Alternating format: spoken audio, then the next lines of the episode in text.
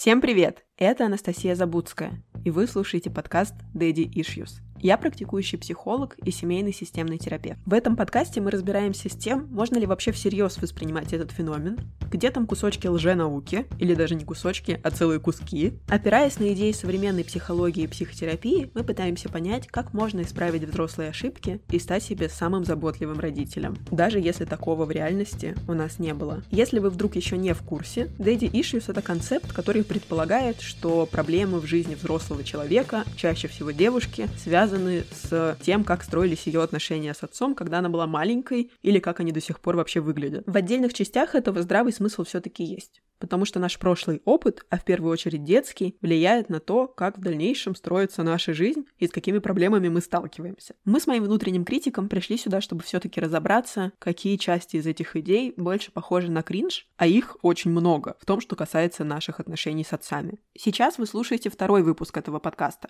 а в первом я говорила о том, как связаны daddy issues и патриархат, Старалась показать вам, как прослеживается сама идея о важной роли фигуры отца в истории психологии, а еще предложила сделать упражнение, которое может помочь понять, есть ли все-таки в вашей жизни какие-то отголоски daddy issues.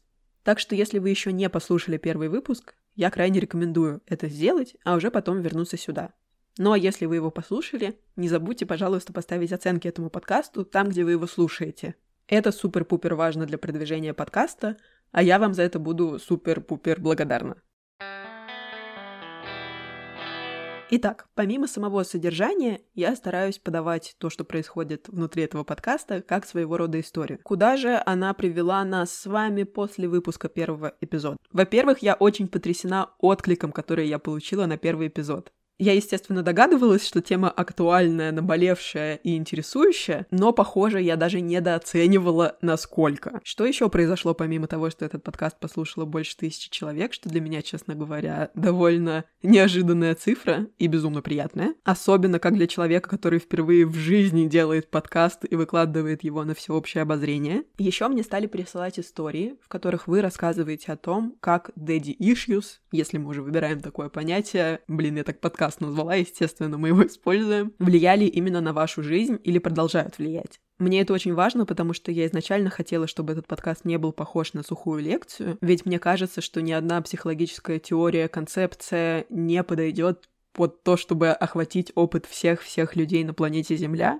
так что насыщать его реальными историями мне кажется очень полезным. К одной истории мы перейдем чуть дальше, пока к другим новостям. Во-первых, все мои друзья стали присылать мне мемы, связанные с отцами из Daddy Issues, чему я только рада. Продолжайте, пожалуйста. Во-вторых, просто тема Daddy Issues начала звучать в моих разговорах с друзьями намного чаще. Например, моя подруга сказала о том, что она смотрит сериал «Ведьмак», и ей кажется, что ее Daddy Issues просто никогда не были такими громкими, как в отношении фигуры главного героя. Я, если что, не смотрел этот сериал, поэтому вы можете поспорить. Я и моя подруга, надеюсь, не против ваших взглядов на этот вопрос. Но еще, видимо, мне все-таки придется его посмотреть, чтобы дать свою экспертную оценку. Ну и, собственно, на волне радости по всем вот этим поводам я приступаю к записи второго выпуска. Предыдущие недели я провела в режиме отпуска на кровати. Надеюсь, ваши январские праздники прошли похожим образом. А если нет, и вы, например, сдавали сессию или работали, не забудьте позаботиться заботиться о себе в оставшееся время, пожалуйста, и вообще всегда. Как-то так. Моя жизнь — это прекрасно, это часть истории, но у нас есть второй уровень истории. Это история психологии и подходов психотерапии. Поэтому я предлагаю двинуться к более содержательной части и начать говорить о том, как daddy issues потенциально влияют на наши отношения с партнерами или партнерками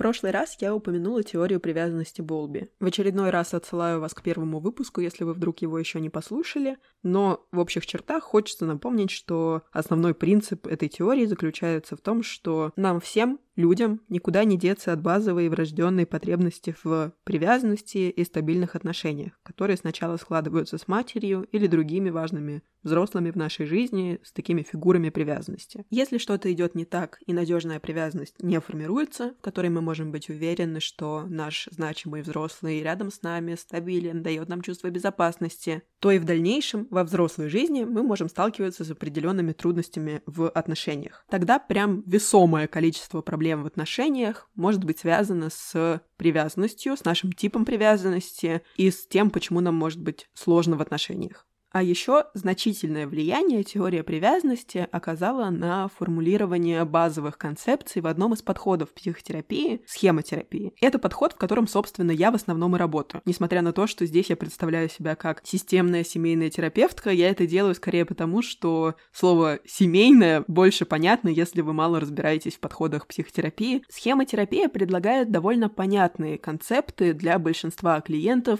пациентов и просто вообще людей. Именно поэтому у меня мне кажется полезным и удачным опора именно на эти положения. Собственно, давайте к ним и перейдем. Базовая идея схемотерапии заключается в том, что у человека есть набор врожденных базовых потребностей. Они разные. Это потребности в реалистичных границах, в свободном выражении эмоций. Но сейчас нам нужна одна конкретная потребность. И сюрприз — это потребность в надежной привязанности и безопасности. Это что-то очень напоминает, несложная задачка, это напоминает теорию привязанности. Ну и неспроста. Схемотерапия предполагает, что если базовые потребности в детстве не удовлетворяются, у человека формируются так называемые схемы. Отсюда и название — схемотерапия. Каждой потребности соответствует определенные схемы. Всего сейчас их выделяют 18. По идее, удовлетворение каждой потребности закладывает в нас такую почву, базу для условно здорового развития в каком-то направлении, в том, как мы относимся к себе, как мы относимся к другим людям и как мы действуем. Когда я сказала про вот это здоровое, я хотела бы кавычки показать в воздухе, потому что кто вообще видел это здоровье, чем оно измеряется, не очень понятно. Но понятно вот что. Схемы, которые остаются с нами на взрослую жизнь, если мы, конечно, не получим какой-то другой положительный опыт, например, в рамках психотерапии или просто в рамках нашего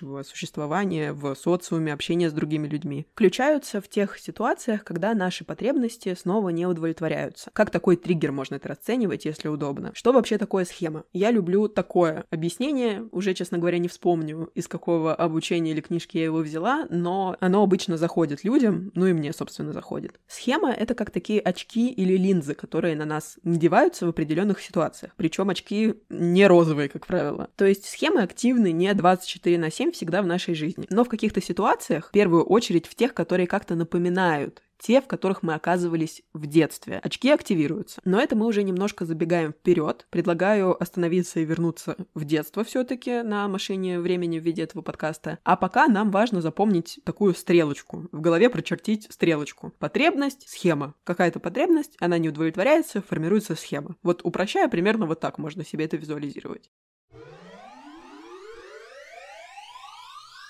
Важная нам сегодня потребность — это потребность в базовой безопасности и эмоциональной привязанности, в связи с другими, например, можно так еще сказать. И, собственно, она в первую очередь удовлетворяется у ребенка в семье. Она включает в себя связь, которая формируется на основе того, как с ребенком обращается и общается его семья, но и не только. Учителя, воспитатели, в принципе, люди вокруг. Ребенок имеет врожденную потребность в том, чтобы знать, что окружающие его любят, заботятся заботятся о нем, защищают его. В противоположном случае, если потребность не удовлетворяется, а это, к сожалению, встречается довольно часто, ребенок чувствует себя в первую очередь уязвимым. Ребенок не чувствует себя в безопасности. Например, если у родителей очень непредсказуемое настроение, которое влияет на то, как они обходятся со своим ребенком. Если в семье есть алкоголь или насилие физическое или эмоциональное, о безопасности речи ну, не идет. У ребенка, который не чувствует себя в безопасности, возрасте вполне справедливо может развиться недоверие к окружающим. Ему может быть сложно расслабляться, потому что вот это чувство безопасности, в принципе, нам обеспечивает такое комфортное взаимодействие с окружающим миром. Может быть сложно перенести эту теорию на свой собственный опыт, на свое собственное детство, поэтому я предлагаю несколько вопросов, на которые можно попробовать себе ответить, чтобы понять, как в вашем случае складывалось удовлетворение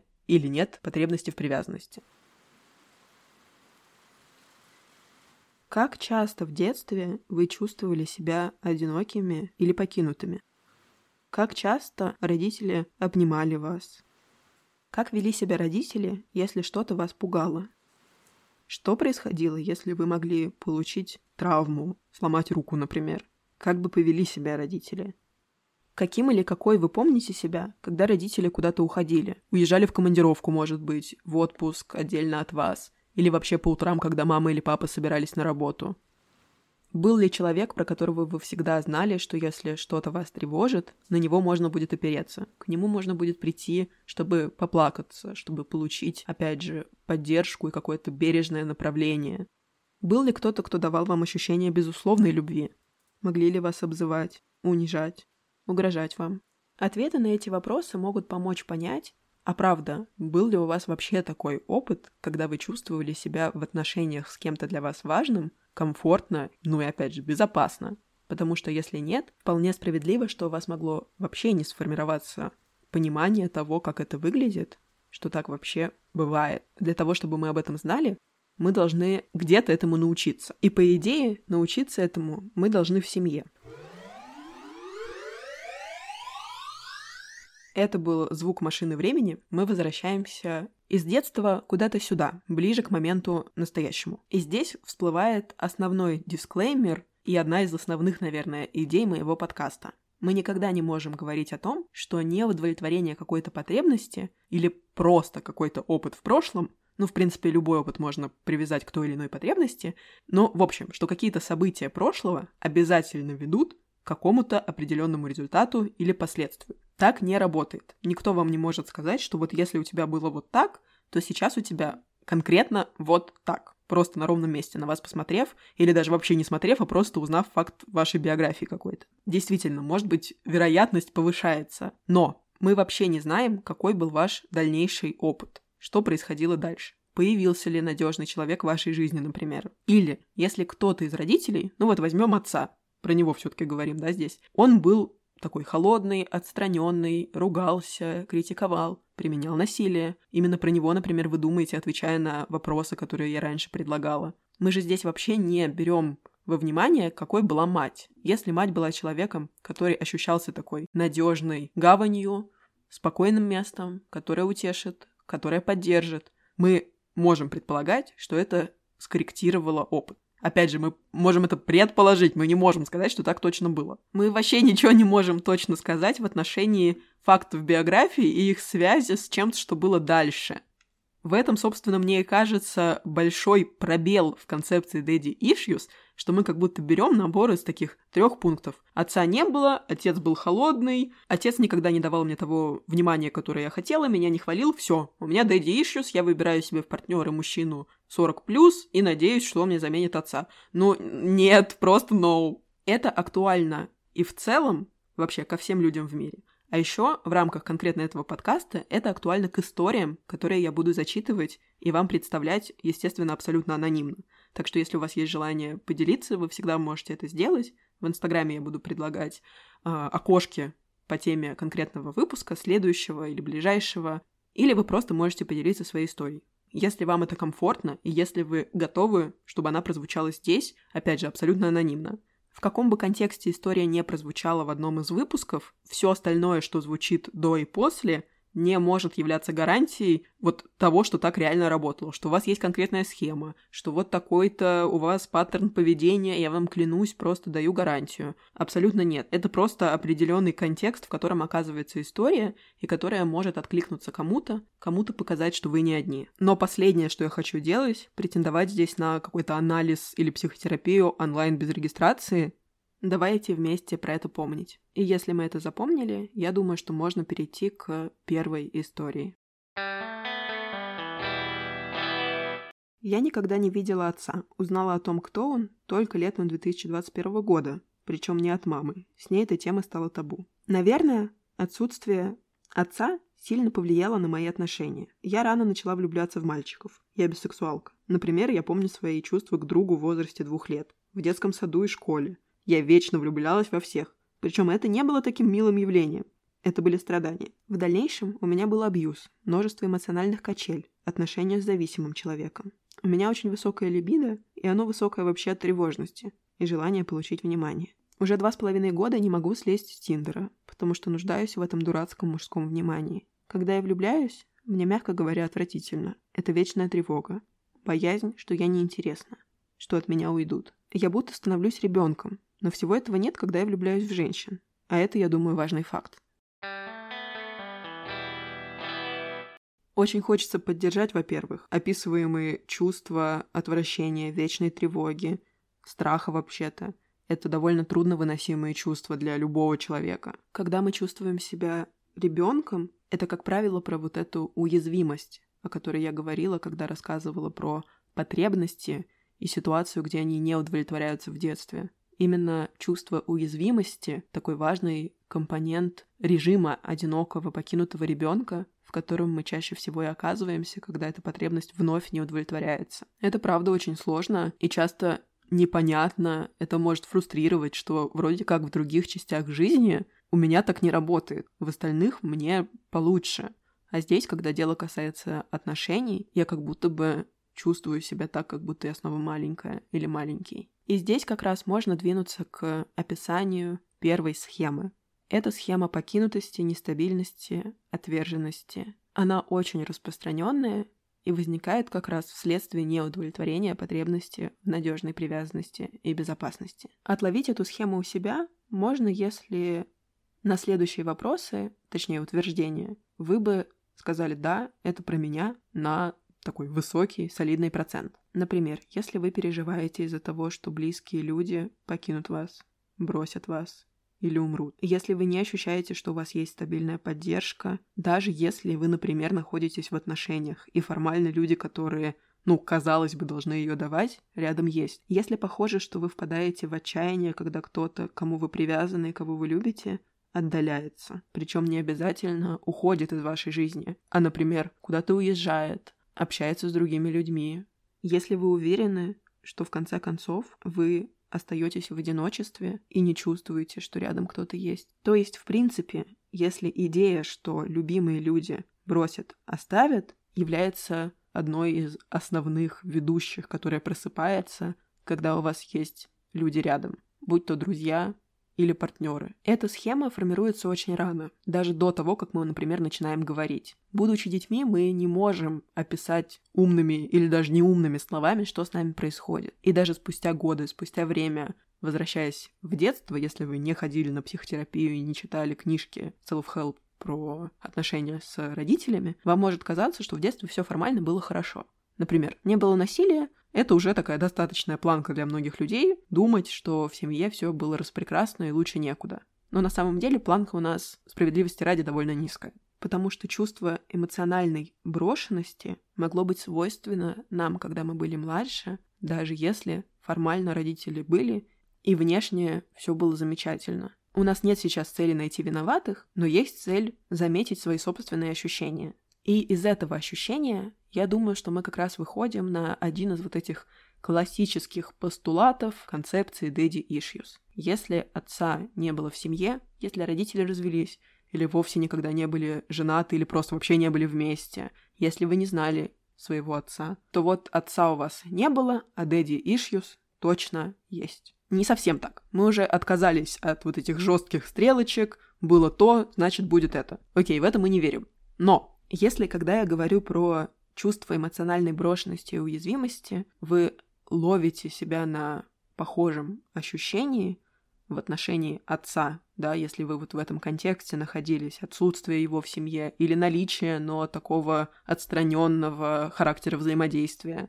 Именно отталкиваясь от своего внутреннего ощущения, мы можем предполагать, что эта тема для вас актуальна, и туда стоит смотреть внимательнее. Но будут люди, у которых не сформировалась такая схема, даже если они в глаза не видели отца, или с ним был такой эмоциональный разрыв, когда близости нет и не было. Естественно, разведенные родители или отсутствующий отец — это не единственный вариант для формирования схемы покинутости. Другие варианты я набросаю, чтобы тоже можно было попробовать их к себе приложить, но тысячу раз повторила и, видимо, столько же повторю, не опираться на них как истину в последней инстанции, узнали себя в каком-то пункте, то вот все, приговор, это оно, выхода нет, э, света в конце туннеля тоже нет. Свет в любом случае, кстати, есть, даже если daddy issues э, у вас есть. Господи, мне так не нравится говорить daddy issues, потому что сам термин существует в таком супер стереотипном и насыщенном мифами контексте, что как будто здесь я подтверждаю его право на существование. Но ладно, я здесь не судья с молотком, который решает, у, у чего есть право на существование, у чего нет, просто разбираюсь с концептом. Все, продолжаем. Какие же конкретно источники могут быть у схемы покинутости? Ну, поехали. Во-первых, существует идея о том, что биологическая предрасположенность тоже может быть к страху одиночества. То есть мы все не одинаковые изначально, не одинаково подвержены ему. К тому, что приходит именно из опыта, относятся ситуации, когда родитель умирает или уходит из семьи, когда вы были ребенком. И в реалиях вот нашего текущего года, нашей страны, в которой большая часть предположу, моих слушателей живет России, да, довольно справедливо говорить, что чаще всего родителем, который не живет с ребенком в случае развода, является отец. Тут, конечно, встают вопросы, начинается разговор о том, что динамика меняется, но это то, что есть на вот данный момент все-таки, если говорить про большинство случаев. Еще один вариант – это ситуация, когда один из родителей, важный для вас, надолго уходил или уезжал, когда вы были маленькими, лежал в больнице, просто уезжал в командировку. Например, если у вас была тесная связь с отцом, который регулярно уезжал, вы не понимали, когда он вернется, когда были совсем маленькими. И тут может усугубиться ситуация тем, что, допустим, связь с другими членами семьи, с которыми, с которыми вы оставались и жили, была не такая тесная тогда тоже можно говорить про потенциальный источник схемы покинутости. Если чуть раньше про развод я уже говорила, про отца, который не живет с ребенком,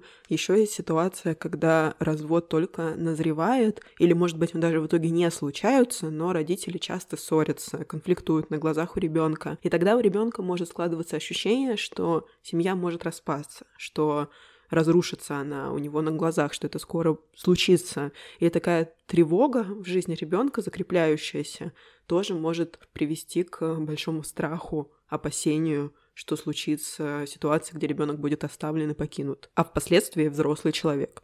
Следующая ситуация – это наличие алкоголя в семье. Я говорю не просто пьющий отец или пьющий родитель, а именно алкоголь в семье, потому что в системной семейной терапии, в частности, да и в целом в таких общих взглядах психологии, есть идея, что если в семье присутствует алкоголь или другая зависимость, химическая, например, да, любая, мы говорим о том, что она влияет на всю семью. Это определенные паттерны, которые влияют не только на самого человека, который является потребителем какого-то какого-то вещества, но и на тех, с кем он живет, потому что пока он проходит определенные циклы, и окружающие тоже им оказываются подвержены. Опять же, почему подход называется системная семейная терапия, потому что мы рассматриваем здесь семью как целую систему, и если в ней есть какой-то фактор, даже если вот он, казалось бы, к одному человеку относится, он не может не затронуть систему в целом. Так вот, если в семье был алкоголь, ребенок мог столкнуться с э, ощущением нестабильности взрослых рядом, ну, в частности, того, кто имеет зависимость. И тогда ребенок может не понимать, почему в один день, например, папа добрый, хороший, в другой день, когда он выпил, он становится другим, например, злым, агрессивным, может иметь место насилие. И тогда ребенку становится страшно. Важный человек не только отдаляется, он еще и может быть агрессивным, разгневанным, это страшно само по себе, но еще от этого может складываться ощущение, что ты в этом один. Часто такие истории замалчиваются в семье. Остальные члены семьи редко устраивают с ребенком такой открытый и бережный диалог, где бы они объяснили ситуацию. И все это для ребенка довольно большая неопределенность, с чего бы ему, собственно, понимать, что происходит, и что это вообще никак не связано с ним самим. Ну и еще один вариант, если вы смотрите на прошлое и понимаете, что вам не хватило внимания со стороны того же отца, родителей в целом, важных людей рядом, потому что, например, появились братья или сестры, родители были погружены в работу. Здесь вообще любой можно придумать контекст. Главное нам самочувствие, главное то, как вы себя ощущали, а в частности, например, покинутым. Как можно заметить, здесь все явно несколько сложнее, чем просто «ваш отец ушел или не уделял вам внимания, вот ваш приговор, получите, распишитесь». Такого нет. И еще раз повторю мой любимый дисклеймер, только здесь он уже в роли такого эпилога, что Ни одно из вот этих событий, из вот этих пунктов не является вашей гарантией получить Daddy Issues. Ура! Все уже поняли. Все, теперь последний кусочек, скажем так, рассуждений о диагностике у вас Daddy Issues. Нет, ничего мы тут не диагностируем, но тем не менее. А потом перейдем к тому, что, собственно, делать, если вы себя узнаете в том, что я рассказываю. Мы помним, что у нас есть потребность, из нее нарисовали стрелочку к схеме, и добавляется еще один кусочек этого уравнения. Это режимы, в частности, нас интересуют копинги. Не вообще, не обязательно запоминать это слово, стратегии совладания. Иными словами, что мы делаем? То есть вот включается схема, и мы себя как-то ведем. Вот давайте поподробнее о том, какие есть варианты. Никакого занудства не планируется, потому что я раскидывала мозгами и придумала парочку персонажей для иллюстрации. Давайте начнем с первого варианта, как мы можем себя вести в ответ на схему. Это избегание. Наверняка слышали это слово, все на него ругаются, избегание — это ужас-кошмар. Ну, собственно, правда, часто оно нам очень мешает. Как выглядит избегание в ответ на схему покинутости? Человек, которому оно свойственно, будет стараться избежать близких отношений ровно из-за этого самого страха, что его оставят и он останется один. Также человек, которому свойственно избегание, может отстраняться, если он чувствует какое-то отвержение, угрозу расставания, какой-то конфликт, который по его субъективным ощущениям может привести к тому, что он останется один. Еще такой человек может э, стремиться прервать отношения самостоятельно для того, чтобы его не бросили первым. То есть здесь идея такого расставания по своей инициативе, чтобы избежать гигантскую трудновыносимую боль от отвержения. Примеры таких людей в мировом кинематографе. Итак, первый пример — это он живет на болоте вначале. Он ни с кем не вступает в тесные эмоциональные связи, неважно, романтические или дружеские. Я про начало первой части, естественно, говорю. К сожалению, я ничего не помню про детство Шрека, если там вообще была такая информация, поэтому у меня нет возможности заявлять о том, что у него были daddy issues. Возможно, у него были маме issues. Я не знаю, извините. Зато знаю другого персонажа, у которого были именно Daddy Issues, и, по-моему, это, ну вот на моей памяти чуть ли не единственный персонаж, про которого все очевидно, и это Барни Стинсон из «Как я встретил вашу маму». Начинаем с того, что он тоже избегает тесных эмоциональных связей. Типичное избегающее поведение. Хорошо, на налепили такой ярлычок. И что интересно, оказывается, что про биографию его отца не больно-то и известно. Более того, Барни долгое время думал, что его м, отец — это телеведущий, на которого рандомно тыкнула его мама, когда его просто показывали по телеку, чтобы Барни от нее отстал с этими расспросами. Если вы смотрели этот сериал, то вы, наверное, помните момент в серии, где играет Кэти Перри, когда она с Барни находится в спальне, и на вопрос «Кто твой папочка?» он начинает плакать. Вот daddy issues у мужчин тоже бывают. Зря я тут говорю, что это патриархальная штучка, которая существует, чтобы поражать над женщинами женщинами. Репрезентация, которую мы заслужили. Хорошо, продолжаем. Это мы поговорили про избегание. Второй вариант – это гиперкомпенсация. Как выглядит гиперкомпенсация? Такой человек может м- контроль проявлять по отношению к своим близким, дорогим людям, стремиться все время быть с ними на связи, убеждаться, что с ними все в порядке и что они не с кем-то другим, с кем им потенциально лучше. Здесь в ситуации отвержение субъективно ощущающегося, да, вот как ситуация, где тебя могут оставить и бросить, может там появляться такой гнев, ревность, как будто бы если человек там выбирает провести время с кем-то другим, не со своим партнером или партнеркой. Это прям очень болезненные переживания, которые ну, довольно понятно, что возникают, когда у человека сформировалась такая схема, как, собственно, схема покинутости. Как я вначале говорила, что схема — это такие очки, линзы восприятия, вот здесь человек их прям не видит, он искренне верит в то, как он себя ведет.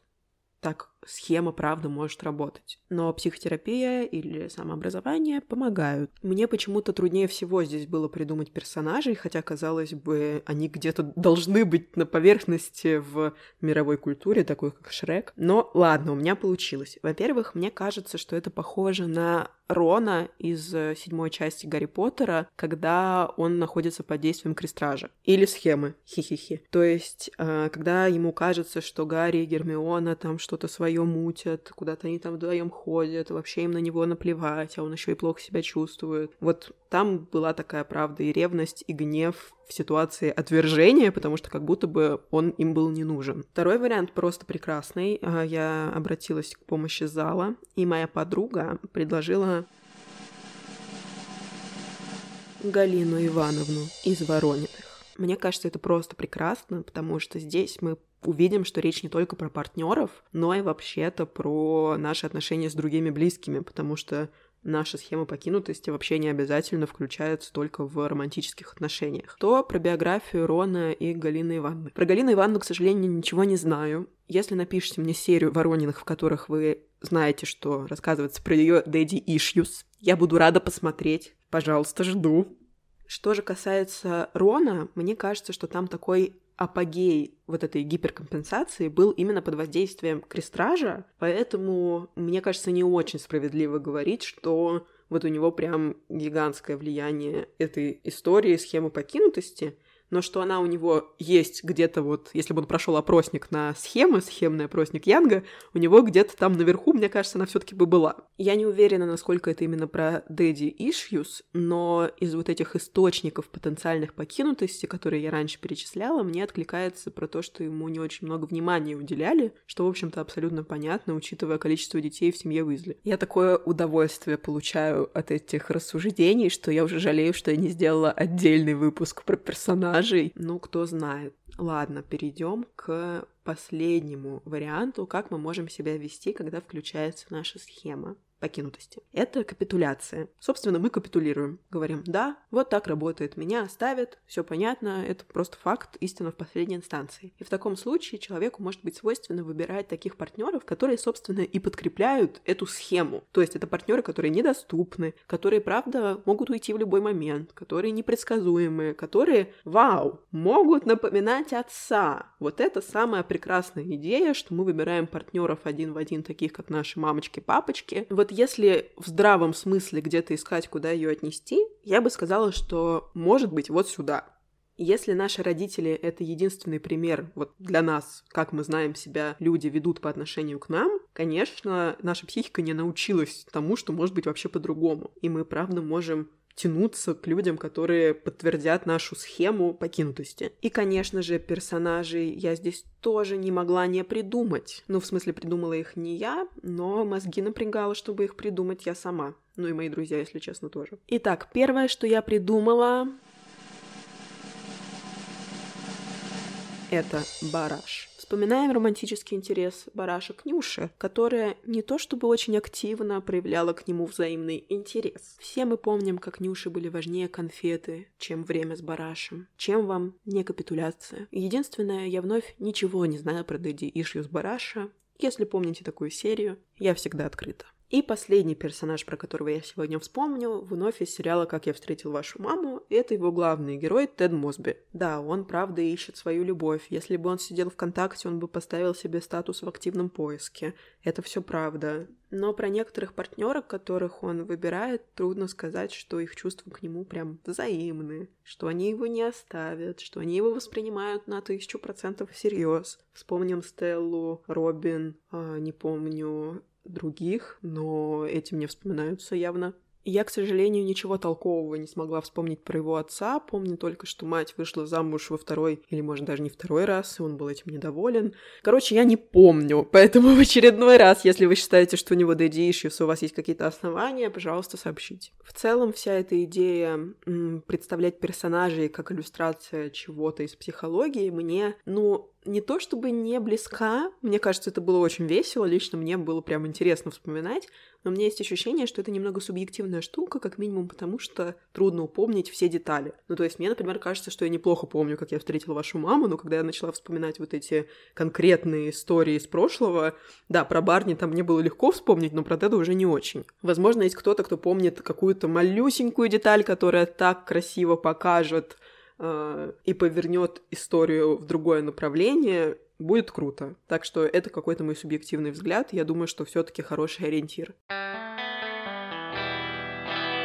На сегодня это все. Я знаю, что обещала вам рассказать о том, что, собственно, делать со схемой покинутости, и об этом мы обязательно поговорим в следующий раз. Сегодня выпуск получается довольно объемным, ну, как минимум, объемнее, чем я представляла в выпуске этого подкаста. И мне кажется, что разделить на две части разговор про схему покинутости это очень даже оправдано. Еще вы можете помнить, что в прошлом выпуске я обещала, что в конце буду отвечать на вопросы. Мне кажется, что сегодня был достаточно информативный выпуск, поэтому я выбрала выбрала простой вопрос, на который, по сути, ответом уже и была информация, которой я сегодня делилась. Вопрос такой. Помимо недостатка внимания со стороны отца, какие еще могут быть причины для возникновения daddy issues? По сути, весь подкаст — это постепенный поиск ответа на этот вопрос, но сегодня мы выявили конкретные варианты. Там звучало очень разное, и если вам оно откликалось, я надеюсь, что этот выпуск был полезным. А выпуск это был подкаста Daddy Issues, поэтому если он вам понравился, если вам хочется продолжать его слушать, я искренне прошу вас поставить оценки, звездочки, много штучек там, где вы слушаете этот подкаст. А еще программа «Максимум» — это написать отзыв и подписаться на меня в Инстаграме, где вы можете делиться своими историями, идеями, и если вы вдруг что-то помните про Daddy Issues у Шрека, пожалуйста, я жду больше всего на свете ваши сообщения. Спасибо за прослушивание. До встречи!